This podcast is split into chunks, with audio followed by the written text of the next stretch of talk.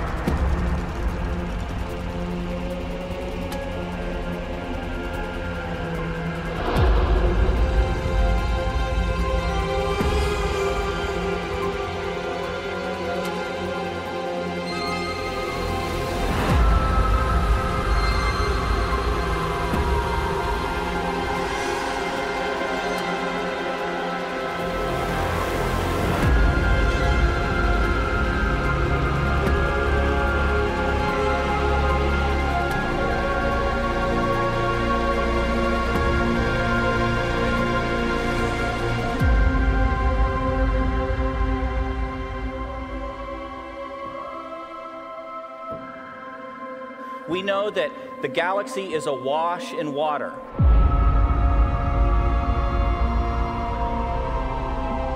It's awash in organic molecules and complex chemistry.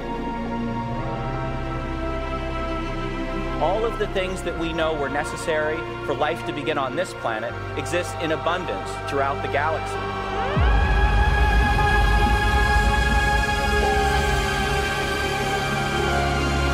Did something similar to what happened on our own planet happen on those other planets?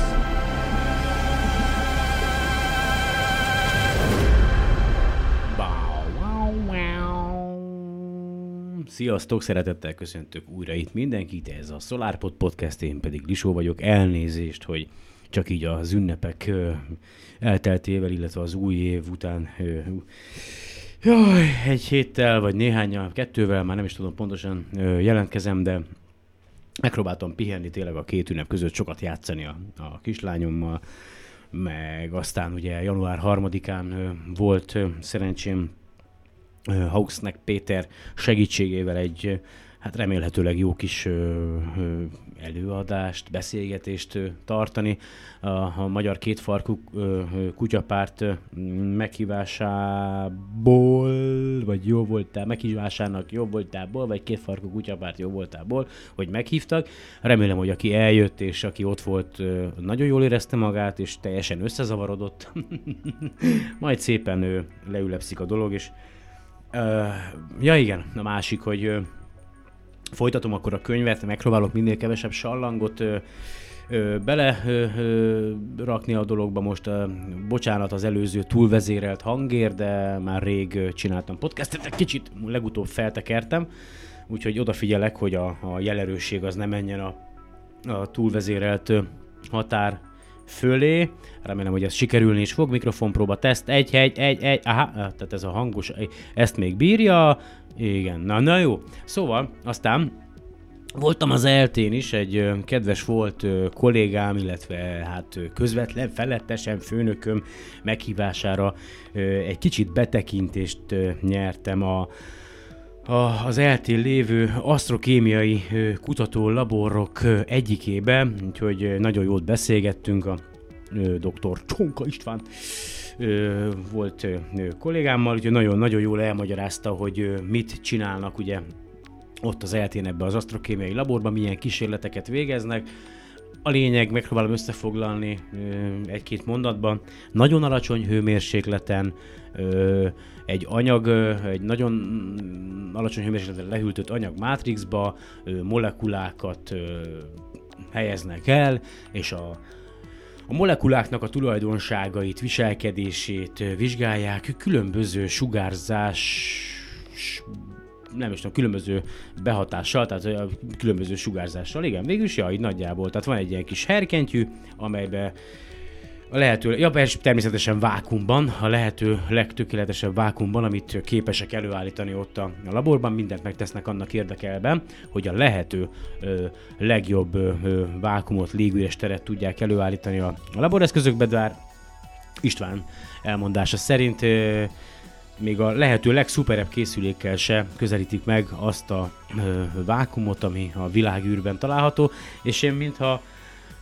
nagyon-nagyon régen az egyik podcastemben említést tettem volna arról, hogy már itt a Földön is képesek vagyunk előállítani ö, olyan vákumot, mint ami a világűrben van, úgyhogy valószínűleg lehet, hogy hülyeséget mondtam, viszont utána fogok nézni, a legközelebbi podcastben beszámolok róla, vagy majd még az adás végén, hogyha tartok születet, akkor a neten gyorsan rákeresek, mert ez most jutott eszembe, és akkor folytatnám.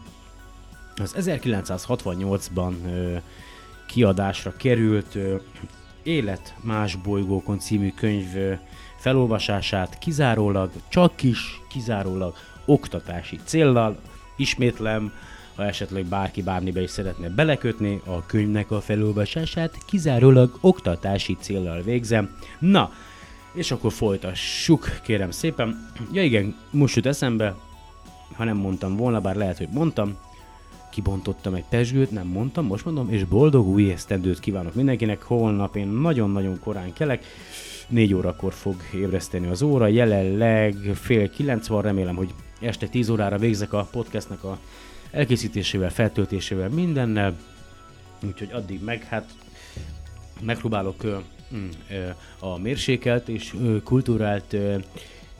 szeszes italfogyasztásnál megmaradni, tehát nem fog a hangom elcsuklani, nem fogok beszélni, mert természetesen az a célom, hogy a lehető legérthetőbben és a legnormálisabban adjam át azt, ami ebben a könyvben szerepel. Nagyon jó ez a könyv, akár egyébként most is írhatták volna. Én, én, én egyébként mindig el, nem tudom milyen volt az élet 1968-ban, de nagyon kevés olyan ember lehetett, aki, aki hasonló, ebben az országban, aki hasonlóan gondolkodott, mint azok az emberek, akik e, ennek a könyvnek a megjelenéséhez hozzájárultak az írásaikkal, a cikkeikkel, a gondolataikkal, a munkájukkal, és úgy érzem egyébként, hogy mm, ma sincs másképp, kevés olyan ember van, aki, aki ténylegesen megpróbálja ezt az egészet felfogni és érzékelni, mármint ide-haza, mert amúgy a bolygó szerte biztos nagyon sokan vannak, de Magyarországon tart a visszafelé fejlődés, remélem, hogy azért ideje korán ö, megállunk, és egyébként tényleg az átlagembert nem is érdekli ez az egész. Uh, ugye hát mi, mi érdekli őt? Hát, hogy, hogy szépen haladgasson, hogy megéljem, egyről a kettőre juthasson, hogy megvehessen ezt, azt, azt, ami az életéhez szükséges és elengedhetetlen, illetve azért egy kicsit előrébb jusson, hát hol érdekli őt, hogy egy másik csillagrendszerbe, vagy éppen bárhol máshol ö, hogyan szenvednek ugye a hozzánk hasonló lények a hétköznapokban, hogyan próbálnak ők is megélni, mert tizen természet törvényei ugye már mindenhol szinte azonosak, és és hogyha mondjuk egy idegen civilizáció, ugye hát azoknak is enni kell, hát ha csak nem jutottak el a, a szellemi fejlettség egy olyan magas fokára, vagy nem költöztek be ugye a virtuális térbe, ahol gyakorlatilag egy program, egy kód elég ahhoz, hogy bőséges, korlátlan mennyiségű élelem álljon rendelkezésre, legalábbis a virtuális térben. Na szóval, ha nem jutottak el erre a szintre, vagy szellemileg nem jutottak egy olyan fokra, hogy a társadalmi egyenlőség az, az, az kiterjesztésre került mondjuk az egész planétájukra, vagy a planétáikra, ha ne talántán több bolygón él ugyanaz a intelligens faj, ki tudja, ugye, hát nem mondhatjuk, de mindegy, szóval nem lehet azt mondani, hogy hogy azt is lehet mondani, hogy ja, nincsenek, nincs, nincs itt semmi, nincsen, nincsen, nincsen, nincs, nincs, nincs mi vagyunk csak mi, mi, mi persze, és mondjuk ezt mi, jelenleg, ugye a világegyetem jelenlegi korában, minden nem akarok ebbe belemenni. Én úgy gondolom, hogy én sem vagyok ugye tökéletes, ezt már ezerszer elmondtam, és tapasztaljátok is nap mint nap, amikor ugye podcastet készítek. Én akkor is azt gondolom, hogy jelen ismereteim, ismeret, ez tök jó, jelen ismereteim szerint azok alapján, amit én magamba szívtam az elmúlt évek során, úgy gondolom, hogy igenis bőségesen ö, tele van ö, élettel a jelenleg is a, a világegyetem, és valószínűleg voltak korábban is, és valószínűleg még egy bizonyos darabig még lehet is majd élet ebben a világegyetemben, ugye attól függ, hogy mikor jut el abba a fokára a, a, maga az egész univerzum, hogy már elfogy az energia benne, már mint a csillagoknak a, a kialakulásához szükséges energia, az azért még nagyon-nagyon-nagyon soká lesz, tehát mi itt játsszuk az eszünket, hogy ó, nincs élet, nincs élet, de már mondtam ezerszer, mi lepkefink se vagyunk a, a világegyetem történelmében, tehát itt mondhatunk mi akármit, a világegyetem magasról szarik ránk. Ö, szerintem nekem ez a, ez, ez a véleményem. Na de, mit akartam, vagy mit szerettem volna mondani? Ja igen, ö, volt szerencsém az ünnepek közt ö, látni ezt a ugye a SpaceX-nek a Starlink műhold, nem is tudom, konstellációját, karaványát, ahogy így pont felettünk haladtak el. Nem számoltam, de jó néhány tucat volt, és Leszámítva az, hogy tényleg ugye a, eléggé bele fog zavarni a csillagászati megfigyelésekbe, hogyha mind a tervezett több tízezer fent lesz majd ugye a, a számukra kiírt pályán, ami olyan 500 valahány kilométer, de még itt az elején ugye alacsonyabban vannak, és szépen fokozatosan érik el a, a működésükhöz szükséges keringési pályát. Na már most én bennem igazából az az érzés, most így pont most este jutott eszembe, hogy én szabályosan bezárva ö, érezt, vagy érzem magam majd, vagy éreztem. Most, hogy ez, ez a bezártság érzés jutott az eszembe, hogy, hogy felnézek az égre, mondjuk alkonyatkor, vagy ugye amikor majd lehet látni, pláne, hogyha magasabb pályán lesznek ugye a, a kiindulási pályánál, valami 500 valány kilométer, akkor elég sokáig meg fogja majd világítani őket ugye a, a nap, de visszaverik majd a nap fényét, és hogy így ez a, a fent lesz mind a 10 akárhány ezer, vagy 20 akárhány ezer, tök mindegy, ha tényleg 40 akár 42 ezeret fellövik, amit valójában ugye engedélyeztetni szeretnének, akkor ez őrület lesz. És így igazából így felnézel majd, és akkor azt látod, hogy tyum, egy, tyum, kettő, tyum, három, tyum, négy, tyum, öt, hat, és akkor minden irányból. És az ember úgy érzi majd, hogy be van zárva, ugye ide a boly, hülye hangzik, nem? Na mindegy. Szóval, hogy tudom, hogy rengeteg műhold, meg egyéb eszköz van fent, folyamatosan megfigyelik a bolygót, meg ki tudja, hogy milyen eszközök figyelnek, ugye minket is folyamatosan magasról leszarom, figyelhetnek maximum letolom a gatyámat, aztán... Na mindegy. És hogy szörnyű, tehát olyan bezártság. Mindegy. De egyébként most, most fejlődtek egy újabb adagot, 60 darabot, és akkor azt mondták a SpaceX-nek, hogy most kísérletképpen a 60 darabból egyet, egyet bevonnak egy olyan ö, anyaggal, a, amely kevésbé veri vissza a fényt, és megnézik, hogy, hogy működik-e. Ha esetleg működik, akkor talán hajlandók lesznek bevonni a az összes többi későbbi Starlink műholdat is. Hát egyébként néztegettem így képeket, hogy hogyan vannak elhelyezve ezek a műholdak ebbe a orkúbba, ugye, a rakomány raktérbe végül is. Hihetetlen, tehát annyira ultra, ilyen, ilyen futurisztikus az egész, és én tényleg szeretem azt a dolgot, azokat a dolgokat, amit így a SpaceX, meg ugye, amit így a, a Elon Musk, ahova ugye befekteti a pénzét, meg különböző vállalatokban alakít, meg, meg vezet, meg stb. Tehát, hogy szeretem, tetszik, tehát, de ez, ez, ez tényleg úgy gondolom, hogy azért ez már el, szerintem elment az esze, vagy én nem tudom. Úgyhogy remélem, hogy, hogy észbe kapnak, és nem, nem, nem, nem, fog, nem, nem, nem fogják ezt folytatni, vagy legalább néhány éven belül leállnak, nagyon bízom benne. Na, folytassuk a könyvet, elnézést a közjátékért. Nem telt el olyan sok idő, csak 14 perc, úgyhogy még egyszer kívánok mindenkinek Egészségben, boldogságban, gazdagságban, ez nem jó. Egészségben, boldogságban, gazdag vagy boldog gazdagságban, bőséges 2020-as évet. Ö, remélem, hogy jó egészségnek fog örvendeni mindannyiótok, a családotok is. Úgyhogy így legyen. Egészségetekre aztán folyt köve. Na tehát, ott tartunk, hogy 30. oldal, a fejezet címe pedig az élet órája. Később majd látni fogjuk, hogy amikor más égitesteket az élet kialakulása és fejlett civilizáció létrejötte szempontjából vizsgálunk, mindig fel kell tenni azt a kérdést is, volt-e arra elegendő idő? Feltételezhető-e, hogy a felszíni élet lassú vált, nem, hogy a felszíni természeti adottságok húzamosabb ideig állandóak maradtak ahhoz, hogy az élet lassú változása az értelmes lényig érlelődhessen. Példaként vegyük szemügyre a földi élet fejlődésének szakaszait. A Föld kora mintegy 4,5 milliárd év, ugye ezt írták 1968-ban, és körülbelül 2 milliárd évig tartott, míg felszínén a természeti viszonyok annyira állandósultak, hogy az anyag bonyolultabb szerveződését is lehetővé tették. Ugye ma már tudjuk, hogy közvetlenül a, a bolygó kialakulása után nem is kellett, hogy elteljen egy milliárd év ahhoz, hogy megjelenjenek az első létformák, de ez a könyv 1968-ban íródott, úgyhogy ennek tükrében ö, ö, hallgassátok, értelmezétek azt, amit olvasok. Azóta biztos vagyok benne, hogy rengeteg területen sokkal több mindent megtudtunk, és frissebbek az információink, de azért mégis jó tudni, hogy az a kor ö, embere ö, mit tudott a világegyetemről, amiben élünk. Tehát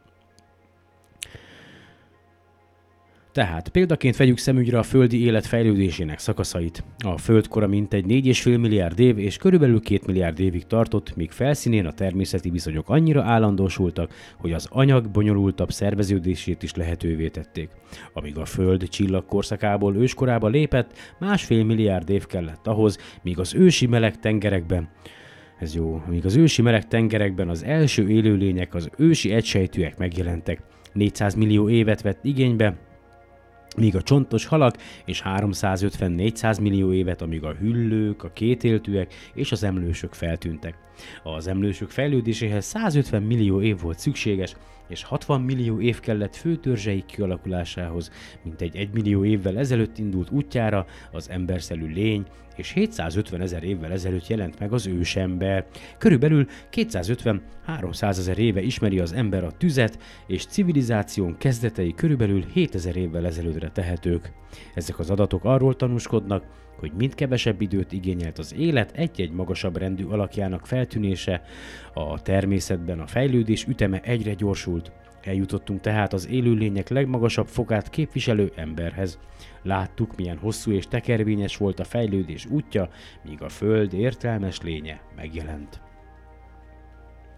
Az élet határai nem lesz érdektelen, ha az élőlények életkorával is foglalkozunk, sok tudós kívánta már, hogy bárcsak lenne olyan élőlénye a Földnek, amely évmilliókat is megért volna. Ez a vágy sajnos nem teljesülhet. A baktériumok minden bizonyal a legrövidebb életűek a Földön, átlagosan egy óra hosszat élnek, bár némely egysejtű ott 5 óráig is elél. A kaktusz záró sejtjei 100 évnél is hosszabb időt élhetnek meg, akár csak az emberi idegsejtek, tehát többet az emberi élet átlagos tartalmánál, nagy tartamánál. A legmagasabb kort megérő állat, a teknős béka idegsejtjei 300 évig maradnak életképesek, Rendkívüli körülmények között persze a baktériumok akár száz év múltán is élnek, és száraz növényi magvak szövetei sem halnak el 100-150 évnél korábban. Ha a növények és az állatok legmagasabb életkorát hasonlítjuk össze, a versenyből mindig a növények kerülnek ki győztesen. A jelek szerint az állatoknál 200 év az élet felső határa, a növények sokkal hosszabb életűek, különösen a fatörzsűek közöttük is valószínűleg a mexikói Oaxaca, Oaxaca város közelében levő ciprusfa érte meg a legmagasabb kort, mintegy 6000 évet. Minden állati és növényi fajnak, sőt minden egyednek és a szervezet minden egyes szövetének is más-más az ellenállása a környezet különböző hatásaival szemben, ugyanígy az alkalmazkodó képesség is változó. Melyek azok a feltételek, amelyek szükségesek a földi élőlények életműködéséhez? Első helyen a vizet említhetnénk, hiszen víz hiányában a sejtekben végbe menő folyamatok megállnak, ez azonban még nem jelenti a szervezet feltétlen elpusztulását. A növény és az állatvilágból is ismerünk olyan eseteket, amikor a szervezet víz hiányában hosszabb, rövidebb ideig szünetelteti az életműködését, gondoljunk csak a növényi magvakra, vagy például a medveállatkákra, amelyek ha kiszáradnak, fehérje rögökké zsugorodnak, de ha vizet kapnak, ismét életre kelnek. Fontos az élet szempontjából a hőmérséklet is, nem könnyű feladat a hőmérsékletnek az élet szempontjából lehetséges alsó és felső határát megállapítani. Egyes hőforrásokban a forrásponthoz közeli hőmérsékleten is vannak élőlények, bár, mármint a víz forráspontjához közeli hőmérsékleten is vannak élőlények, bár a legtöbb élőlény már 50 Celsius fokos melegben elpusztul. Növényi magvakkal végeztek kísérleteket, és kitűnt, hogy például a napra forgó mag még 140 Celsius fokos hőség után is megőrzi csírázó képességét. A szervezetek hidegtűrése még érdekesebben alakul. Egyes baktériumok a folyékony levegő hőmérsékletén mínusz 190 Celsius fokon több mint négy hónapig életben maradnak. A kerekes férgek igen, a kerekes férgek a folyékony hélium hőmérsékletén, ami mínusz 270 Celsius fok, tehát az abszolút nullához közeli hőmérsékleten sem pusztulnak el. A kísérletek szerint vannak egysejtűek, amelyek a 60 Celsius fokos hideget is kibírják, a kerti csiga a mínusz 110 Celsius fokos egyes rákfajok pedig a mínusz 10 Celsius fokos hőmérsékletet sem pusztulnak el. Nagyon durva. Na jó van.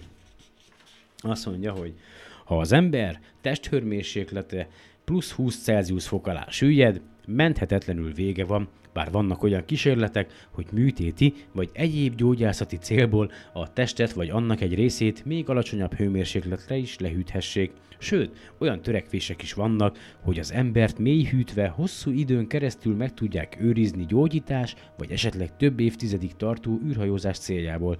És ugye a SolarPod Podcast korábbi adásában már volt erre szó, hogy már vannak is ilyen cégek, amelyek gyakorlatilag ö, lefagyasztják a, a beteg embereket, Feltéve, hogyha rengeteg összeget, nagyon sok pénzt fizetnek nekik, vagy ugye haláluk után, és akkor azzal a céllal, hogy addig tárolják őket, gyors fagyasztva, elég morbid a dolog, amíg meg nem találják a gyógymódot az, a betegségükre, vagy arra, hogy ez nagyon ér, nem mindegy, szóval fura, fura, fura világot élünk, és az a baj, hogy rám is ez vár, mármint, hogy én, én se leszek itt örökké.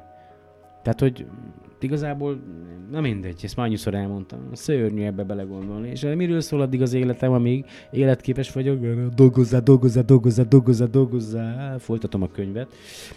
A földi élőlények számára másik fontos környezeti feltétel az oxigén, az oxigén. Bármilyen meglepő is, nem nélkülözhetetlen előfeltétele az életnek, ugye?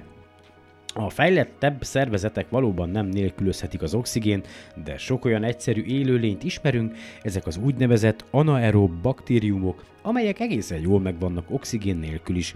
Növényekkel is végeztek kísérleteket, hogyan viselkednek oxigén nélkül. Kiderült, hogy nem csak életben maradtak, hanem sokkal nagyobbra nőttek. A legnagyobb ellenállást az élet egyszerű formái mutatják, a papucsállatka például 800 atmoszféra nyomást is elvisel, a növényi sejtek pedig 400-700 atmoszférát. A tengerek mélyén még ennél is nagyobb a nyomás, a kutatók először úgy vélték, hogy 6-7 ezer méternél nagyobb vízmélységben már nem lehet élet, az újabb felfedezések azonban megcáfolták ezt.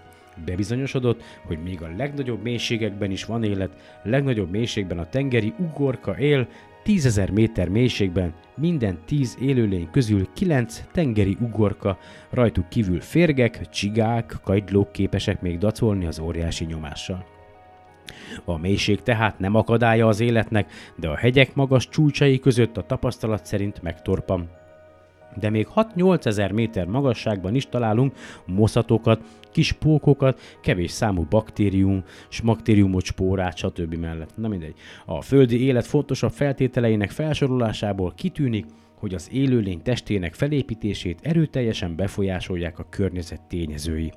Azt is észrevehetjük azonban, hogy az élőlények meglehetősen jól alkalmazkodnak a környezet sajátságaihoz. Más bolygón, más környezeti feltételek mellett az életnek is más a megnyilvánulása. Azt a kérdést azonban, hogy milyen, ma még csak találgatásokkal válaszolhatjuk meg, hiszen olyan tudományos adatok még nem állnak rendelkezésünkre, amelyekből biztos választ adhatnánk. A választ ma még nem is a biológusoktól várjuk, hanem sokkal inkább a csillagászoktól, fizikusoktól és az űrhajósoktól. Nos, a fentiekből kitűnik, hogy elvileg nincs akadálya, hogy baktériumok és pórák eljussanak a légkör legfelső rétegeibe, és esetleg bolygónkon kívüli útra is elindulhatnak. Átjuthat-e az élet egyik égitestről a másikra? Az oxigénmentes környezetben is megélő anaerób baktériumok annyira idegenek a földi életformáktól, hogy többekben felmerült a kísértő gondolat, Hát, ha ezek a lények nem is földi eredetűek, hanem a kozmosz más tájairól kerültek ide a földre, mint az élet ellenségei, mint megszálló hadak, amelyek a földi élet ellen törnek. Még vakmerőbb az a gondolat, hogy hát ha a mai magasabb rendű élet első csírái sem itt a Földön alakultak ki, hanem készen kaptuk azokat. A Föld csak szállást adott számukra, és továbbfejlődésük feltételeit biztosította. Ez csak akkor lenne lehetséges, ha az élet csírái, a mikroorganizmusok átjutnának egyik égitestről a másikra. Ha ez igazolás nyerhetne, egy csapásra bizonyítást nyerne a földön kívüli élet is, kétféle elgondolás is született erre nézve. A radiopánspermia elmélet szerint a fény sugárnyomása a parányi méretű testekre már nagyobb, mint az égi testek vonzóereje, és ilyen mikroszkopikus lényeket a sugárnyomás átszállíthat egyik égitestről a másikra. Kint a bolygóközi térben azonban teljes energiával érvényesül az ultraibolya sugárzás hatása, amely a molekulákat szétbontja atomokra, az életet pedig megöli. Teljesen valószínűtlen tehát, hogy egy mikroorganizmus átviszelje két égitest között az ultraibolya és kozmikus sugarak pusztító hatását. Ez az elmélet tehát nem ad kielégítő magyarázatot arra, hogy az élet egyik égitestről hogyan juthat át a másikra. A litopánspermia elmélet nem bízik a sugárnyomásban, de lehetségesnek tartja, hogy meteorokba zárva jusson el az élet valamely égitestre.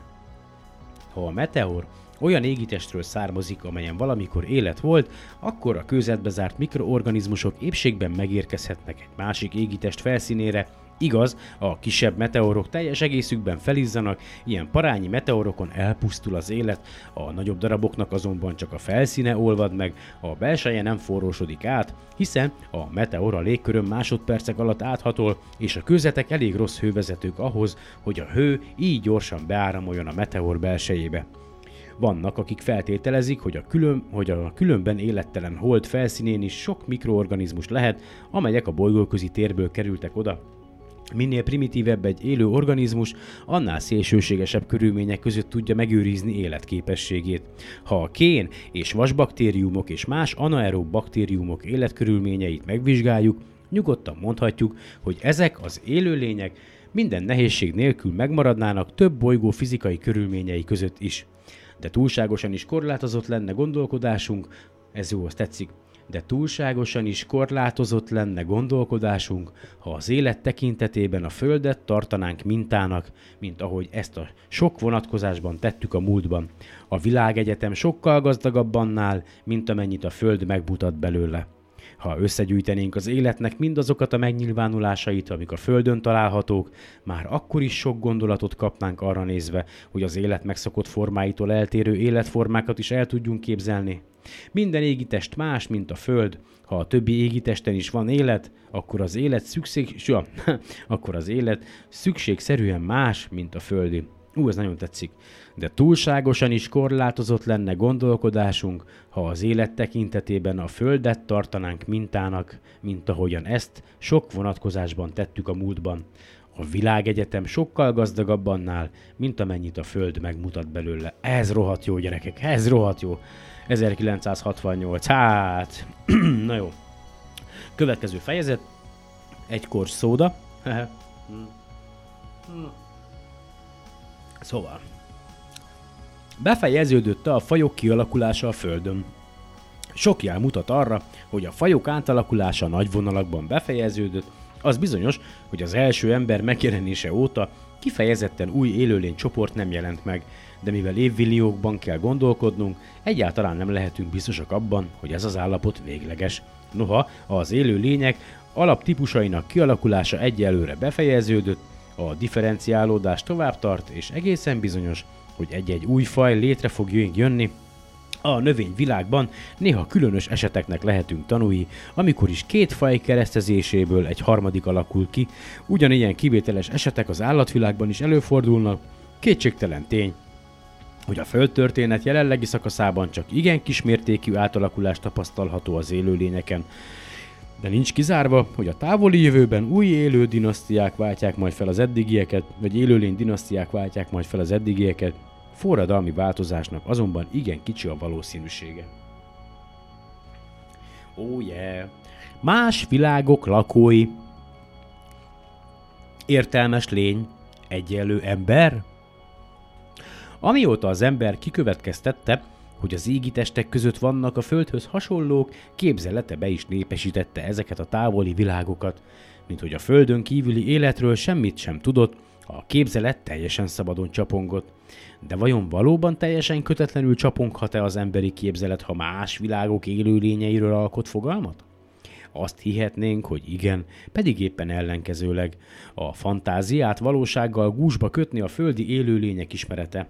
Az életre, az élővilágra csak egyetlen példát ismerünk, a földit, és akaratlanul is ehhez hasonlónak gondoljuk a többit is egy alaktalan, szivasszerű szem, fej és végtagok nélküli lényre nehezen tudnánk úgy nézni, mint velünk egyenrangú, értelmileg fejlett emberre.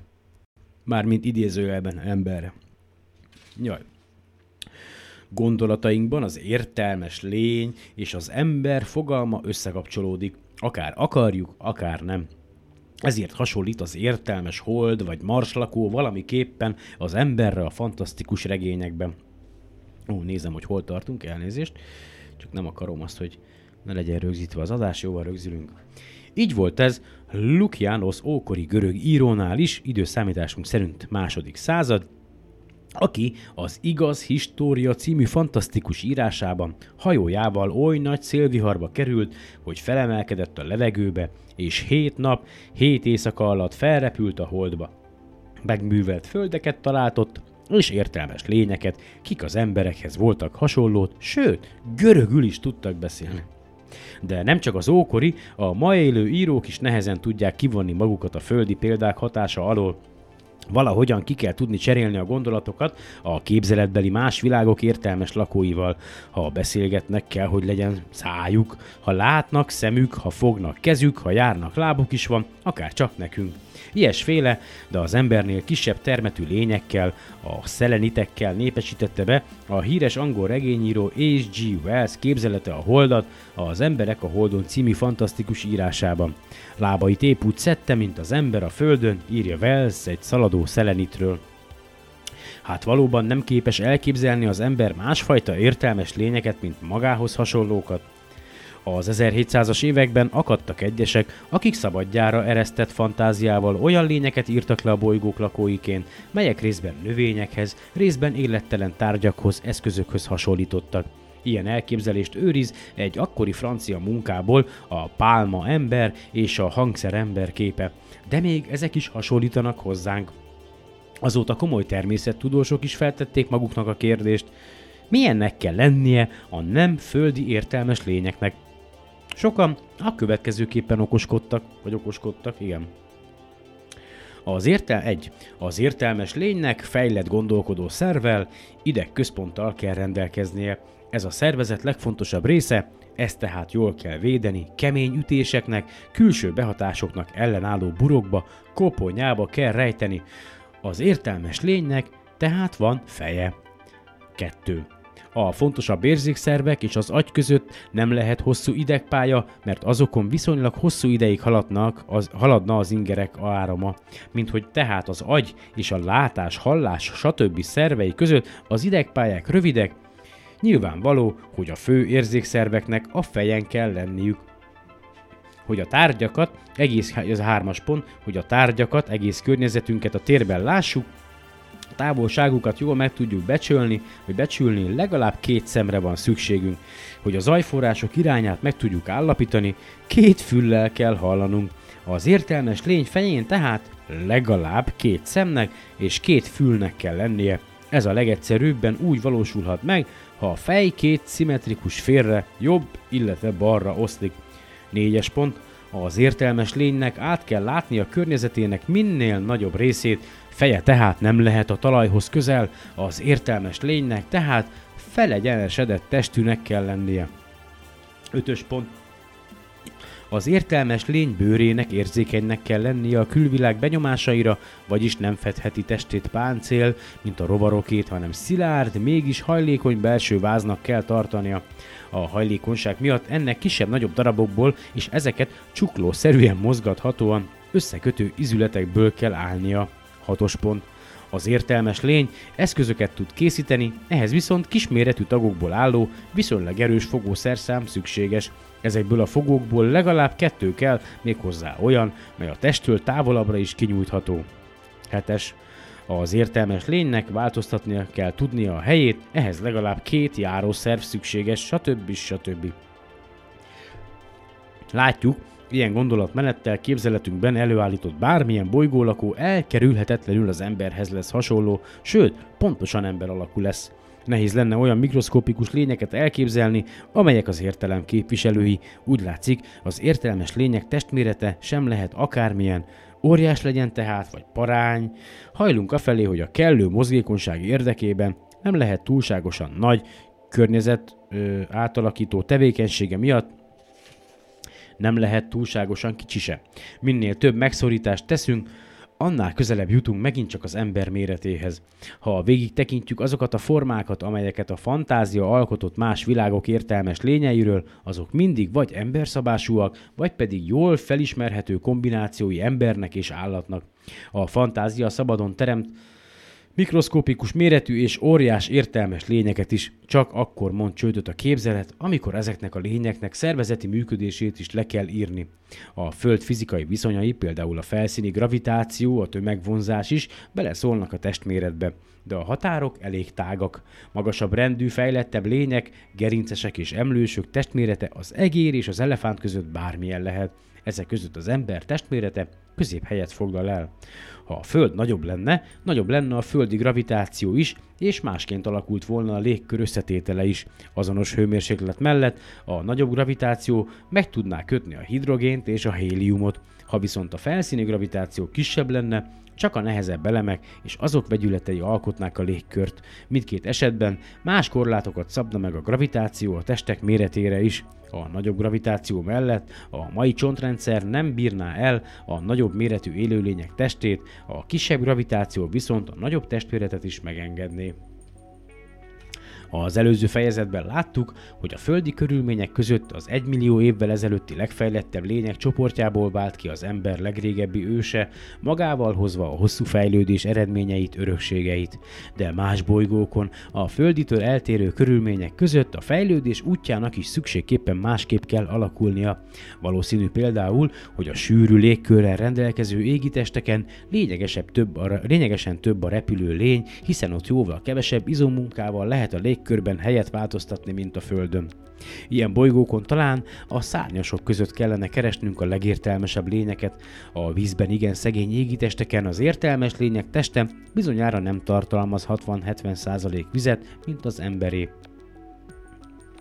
A ritka légkörrel rendelkező égitestek élőlényei között nyilván nem találunk szárnyasokat, különben a ritka légkörű bolygók lakóinak nyilván nincsenek füleik, mert a ritka gázok rosszul vezetik a hangot, tehát valamilyen más módon cserélik ki a gondolataikat, ugyanígy befolyásolja az egyes szervek, vagy az egész szervezet fölépítését, a légkör átlátszósága, a bolygó tengelyforgási ideje, hőmérséklete és ennek változása, és még sok-sok más tényező. Egy azonban biztos, sehol a végtelen világegyetemben nem találunk olyan égitestet, amelyen a földi körülményekkel a legapróbb részletekig egyező körülmények lennének, és ha mégis lenne ilyen, akkor sem bizonyos, hogy az ottani értelmes lény hasonlít az emberhez. Az ember egész szervezete, testének minden része, szerve kizárólag a Földön meglévő körülmények hatása alatt fejlődött olyanná, amilyen ma. Ezért bizonyos, hogy más égitesteken másféle lények élnek, hogy mennyire a külső, a földi körülmények szabták meg az ember szerveinek kialakulását, azt legjobban az emberi szem példája mutatja. Tudjuk, hogy a fény tulajdonképpen rendkívül gyors elektromágneses rezgés. A különféle rezgés, rezgés számú rezgések közül a szem csak azokat látja, amelyek az ibolya színűtől a vörösig terjednek, a legnagyobb, illetve a legkisebb rezgés számú még látható sugárzás. Az ibolya színűnél szaporább rezgésű, például ibolyán túli, röngen, stb. sugárzásokat épp úgy nem látja, mint a vörösnél kisebb rezgés számú, például hő, rádió, stb. elektromágneses sugárzásokat. A vörös fény rezgés számánál az ibolya színű körülbelül kétszer nagyobb, vagyis a szem egy idézőjelben oktávnyi rezgés tartományt képes felfogni. Fülünkkel viszont mintegy 10 oktávot kitevő rezgést hallunk. Miért látunk a szemünkkel csupán egyetlen oktávnyi rezgéstartományt? A magyarázatot a földi légkör tulajdonságai adják meg. A légkör ugyanis az égitestek elsősorban a napsugárzását erősen megszűri, és a legjobban éppen ezt az egy oktávnyi terjedelmű fényrezgést engedi a Föld felszínéig, ahol az élet kialakult, és ahol az ember él.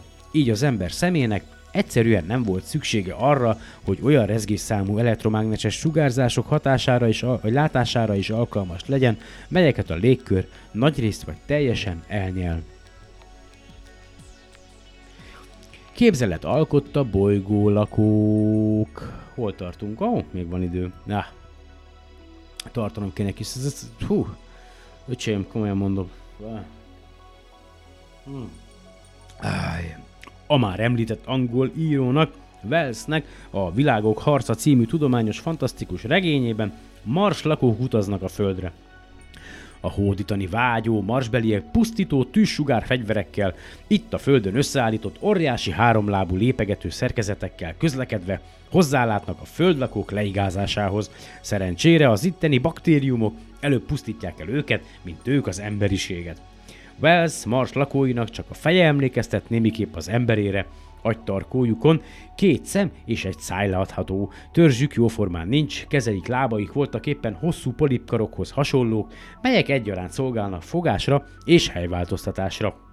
Boton Bolis György, magyar író néhány évvel ezelőtt megjelent fantasztikus regényében a Vénuszra vezeti olvasóit, ő már tudja, hogy a Vénusz bolygó légköre sűrűbb, mint a Földé, és ennek megfelelően a legértelmesebb lényeknek a légkörben repkedő denevér embereket, antropet, antropterákat, nem mindegy, antropterákat tette meg, ez fura név, nem mindegy. Jóval érdekesebb, Aj, Jefremov, szovjet író, az Androméda köt című regényében egy távoli naprendszer egyik bolygóján a földi űrhajósok elé bukkanó lény. Olvassuk csak el a leírásnak ezt a részletét. Idézés. A gomolygó ködben valami alak mozgott, amelyet emberi értelemmel megmagyarázni nem tudtak, és amely éppen ezért még borzalmasabb volt. A szürkés félhomályban egy fekete kereszt közeledett, széles szárnyai és kidomborodó ellipszikus alakú középső része rémületet keltett. A kereszt három végén egy-egy lencse ragyogott a fényszóró fényében, amely csak nehezen törte át a nedves párák ködét. A kereszt alapzata elveszett a megvilágítatlan talajmélyedés sötétjében. Buhahaha. Nos, az ilyen lényről már nehéz azt állítani, hogy hasonlít a földiekre, és még azt sem tudjuk róla, értelmese vagy sem. Ha a regényírók ilyen merőben idegen lényeket szerepeltetnének, nem tudnák leírni, érzékeltetni, hogy hogyan beszélgetnek, mit éreznek. Az érző, gondolkodó, értelmes lény megismertetéséhez az is szükséges, hogy számunkra érthető módon fejezze ki érzéseit, gondolatait. Ha egy regényben azt olvassuk, hogy valaki összevonja szemöldökét, hogy ökölbe szorítja a kezét, hogy idegesen dobol a szék karfáján, vagy felkiált, már is sejtjük, vagy tudjuk, hogy milyen lelki állapotban van, és hogy körülbelül mit érez. De egy fekete kereszt hogyan adhat számunkra érthető jelet gondolatairól, érzéseiről, mikor nincs szemöldöke, nincs keze, ökle, nincsenek ujjai, sőt hangot sem ad. Ez az oka annak, hogy a fantasztikus regények idegen világbeli lényei hasonlók az emberhez. De vajon függetlenül a fantasztikus regényektől egyáltalán elképzelhetünk-e az embertől teljesen különböző szervezetű és felépítésű értelmes lényeket a világegyetemben? Tudományos lehetőségek. Ha okoskodásaink során abból indulunk ki, hogy az élet alapja csak a fehérje lehet, akkor a fantáziának nem sok tere marad. Ha azonban azt mondjuk, hogy az élet, a szervetlen atomok és molekulák magasabb szerveződése, akkor már szabadabban gondolkodhatunk, amikor a magasan szerveződött anyagban az állandó változást önfenntartó módon biztosítják a kölcsönhatások, amikor az anyagcsere, a növekedés, a fejlődés, a szaporodás és az öröklődés, az önmagát megismétlő képesség megjelenik, életről beszélünk. A mozgásnak ezt a formáját nevezzük biológiai mozgásformának.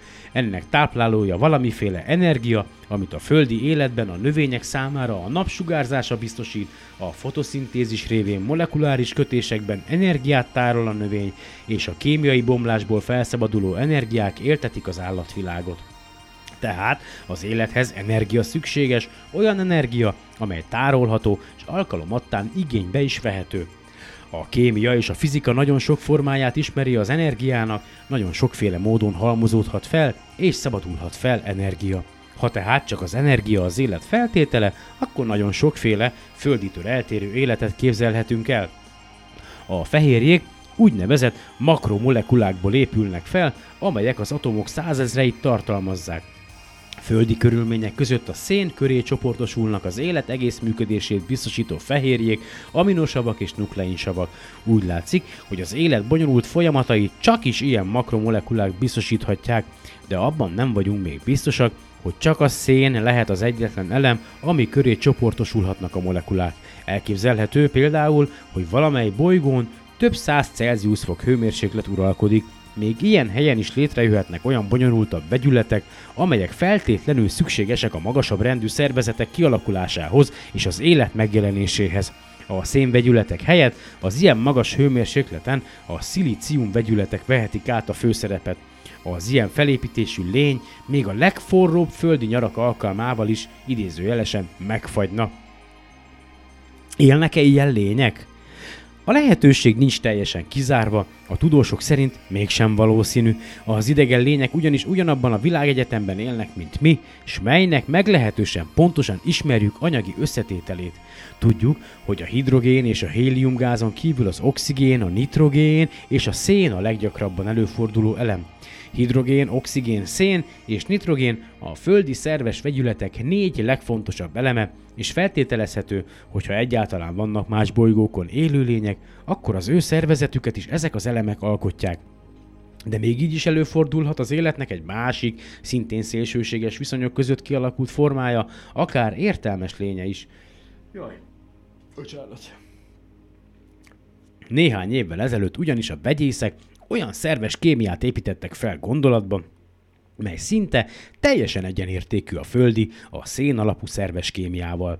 Ebben is már említett négy, ebben is a már említett négy, leggyakrabban előforduló elem viszi a főszerepet, de a vegyületek legfontosabb oldószere nem a víz, mint a földön, hanem az ammónia, az NH3. A kémiai jelölés módjával nem a H2O, hanem az NH3. Az ammónia kellemetlen szúrós szagú gáz, ha azonban lehűtjük, mínusz 33,4 Celsius fokra cseppfolyósá válik, mínusz 77,7 Celsius fokon pedig megfagy. A földi normális légköri nyomásnál sokkal nagyobb nyomáson még mínusz 100, illetve 150 Celsius fokon is cseppfolyós marad. Az ilyen ammónia oldószer tartalmazó szervezetű, számunkra gyilkos hidegben élő, feltételezett élőlények tehát igen nagy nyomáson, oxigén nélküli légkörben és környezetben érzik jól magukat. Ez a feltételezés akkor válik rendkívül izgalmassá, ha a Jupiterre és a Saturnusra gondolunk. Ezeken az óriás bolygókon a hőmérséklet mínusz 130 és 150 Celsius fok lehet, és légkörük rendkívül vastag, vagyis felszínükön igen nagy lehet a nyomás. Azt is tudjuk, hogy a légkörük egyik fő alkotó része az ammónia. Így ezeken megtalálunk minden feltételt a hideg szerves kémia és az ammónián alapuló élet kialakulására. A kémikusok megvizsgálták azokat a fontosabb vegyi folyamatokat, amelyek a Földön a szervezetek életműködése közben lefolynak, és azt, hogy van-e megfelelőjük az ammónia alapú szerves kémiában. Meglepetésükre az ilyen idézőjeles hideg kémiai folyamatok ugyanolyan gazdagságban és változatosságban folyhatnak le, mint a földiek. Sőt, a folyékony ammónia hatásosabb oldószere a szerves vegyületeknek, mint a víz, és fémeket is jobban oldja. Emiatt az élet kialakulásának kedvező feltételeit biztosítja, mint a víz. Tartja sok kémikus és biológus. Az ammónia alapú élet sejtek kialakulásához szükséges szerves vegyületek úgy jöhetnek létre, hogy a földi szerves vegyületekben található oxigén egyszerűen az NH gyök helyettesíti. A bonyolult láncmolekulákból álló aminovegyületek is mind létrejöhetnek ebben a cseppet sem barátságos környezetben, ezekből pedig már felépülhetnek a fehérje molekulák, sőt az élősejtek is. Mindez természetesen nem jelenti azt, hogy a Jupiteren vagy a Szaturnuson értelmes lények élnek. Általában az a felfogás, hogy ezeken az óriás bolygókon semmiféle élet nem található. Az ammónia vegyületek szerves kémiájával csak azt akartuk bemutatni, hogy az él Élet lehetőségek sokkal gazdagabbak, az élet határai valószínűleg sokkal tágabbak annál, mint azt mi az egyetlen égitestre a Földre vonatkozó példák alapján általában gondoljuk. Nálunk a legmagasabb rendű lények oxigént lélegeznek be, széndiokszidot lélegeznek ki, és vizet isznak. Az idézőjeles ammónia lények nitrogént szívnak be, ciánt lehelnek ki, és folyékony mínusz 50, 100 vagy 150 fokos ammóniát isznak, és ettől mi épp úgy elpusztulnánk, mint ők a mi kellemes, kedves földi környezetünkben. Ki tudja még hányféle a földitől eltérő feltételek mellett és hatására kialakult élet található még a világegyetemben. Ma már ilyen kérdésekkel nem filozófusok és fantaszták foglalkoznak, mint régebben, hanem biológusok, kémikusok, fizikusok és csillagászok. Meg is született az új tudományág, az exobiológia. Ennek tárgya a Földön kívüli élet lehetőségeinek tudományos kutatása, most már azt asztrobiológiának hívják, mindegy. Ma tehát a tudomány nem cáfolja valamilyen másfajta életnek létezését a kozmoszban vagy a naprendszerben, ez a másfajta élet azonban nem csak a szervezet működésének másfajta módját jelenti. A későbbiekben még lesz szó róla, hogy Földünk közvetlen kozmikus környezetében a legszerényebb számítások szerint is néhány millió életet szülő és fenntartó bolygó tételezhető fel, ha csak a miénkhez hasonló, tehát a vizen, oxigénen és szénvegyületeken alapuló életet vesszük is alapul és mennyi lehet még ezeken felül a földitől lényegesen különböző felépítésű élővilágok száma. De ha ilyen pazar gazdagságban található körülöttünk kozmikus környezetünkben az élet, bizonyára szép számmal akad értelmes lény is. Ha elfogadjuk azt a feltételezést, hogy hozzávetőlegesen az élettel rendelkező bolygók felé nálunk fejlettebb tudományal és technikával rendelkező lények élnek, akkor ezek bizonyára még tökéletesebb űrhajókat tudnak építeni, mint amelyekkel mi mostanában tesszük meg az első lépéseket a világűrben. Ha ez így van, miért nem látogatnak el hozzánk? Azért, mert szarnak a fejünkre. Na mindegy. És hát, ha már régen megtörtént néhány ilyen látogatás, igen, erre vannak ugye az UFO vadászok meg a többiek, vagy talán mostanában is közelünkben röpködnek különös felépítésű és működésű űrhajóikkal. Hú, ez jó. Ah, 51 perc, tényleg egész jó, haladtunk 16 oldalt a könyvvel, hát akkor így jó sokáig el fog tartani a felolvasás, de legalább van időtök megemészteni, meg én is tudok össze-vissza mindenféle marhaságról beszélni. Egyelőre befejezem, a következő fejezet az az lesz, hogy a Földön kívüli civilizációk nyomai kérdőjellel néhány történetet mesél el, hogy milyen elképzelések vannak arra, vagy voltak arra, hogy esetleg jártak már itt a Földön, idegen lények, ugye? Na mindegy. Szóval, ö, hú, ennyi, egyelőre leteszem ezt a könyvet.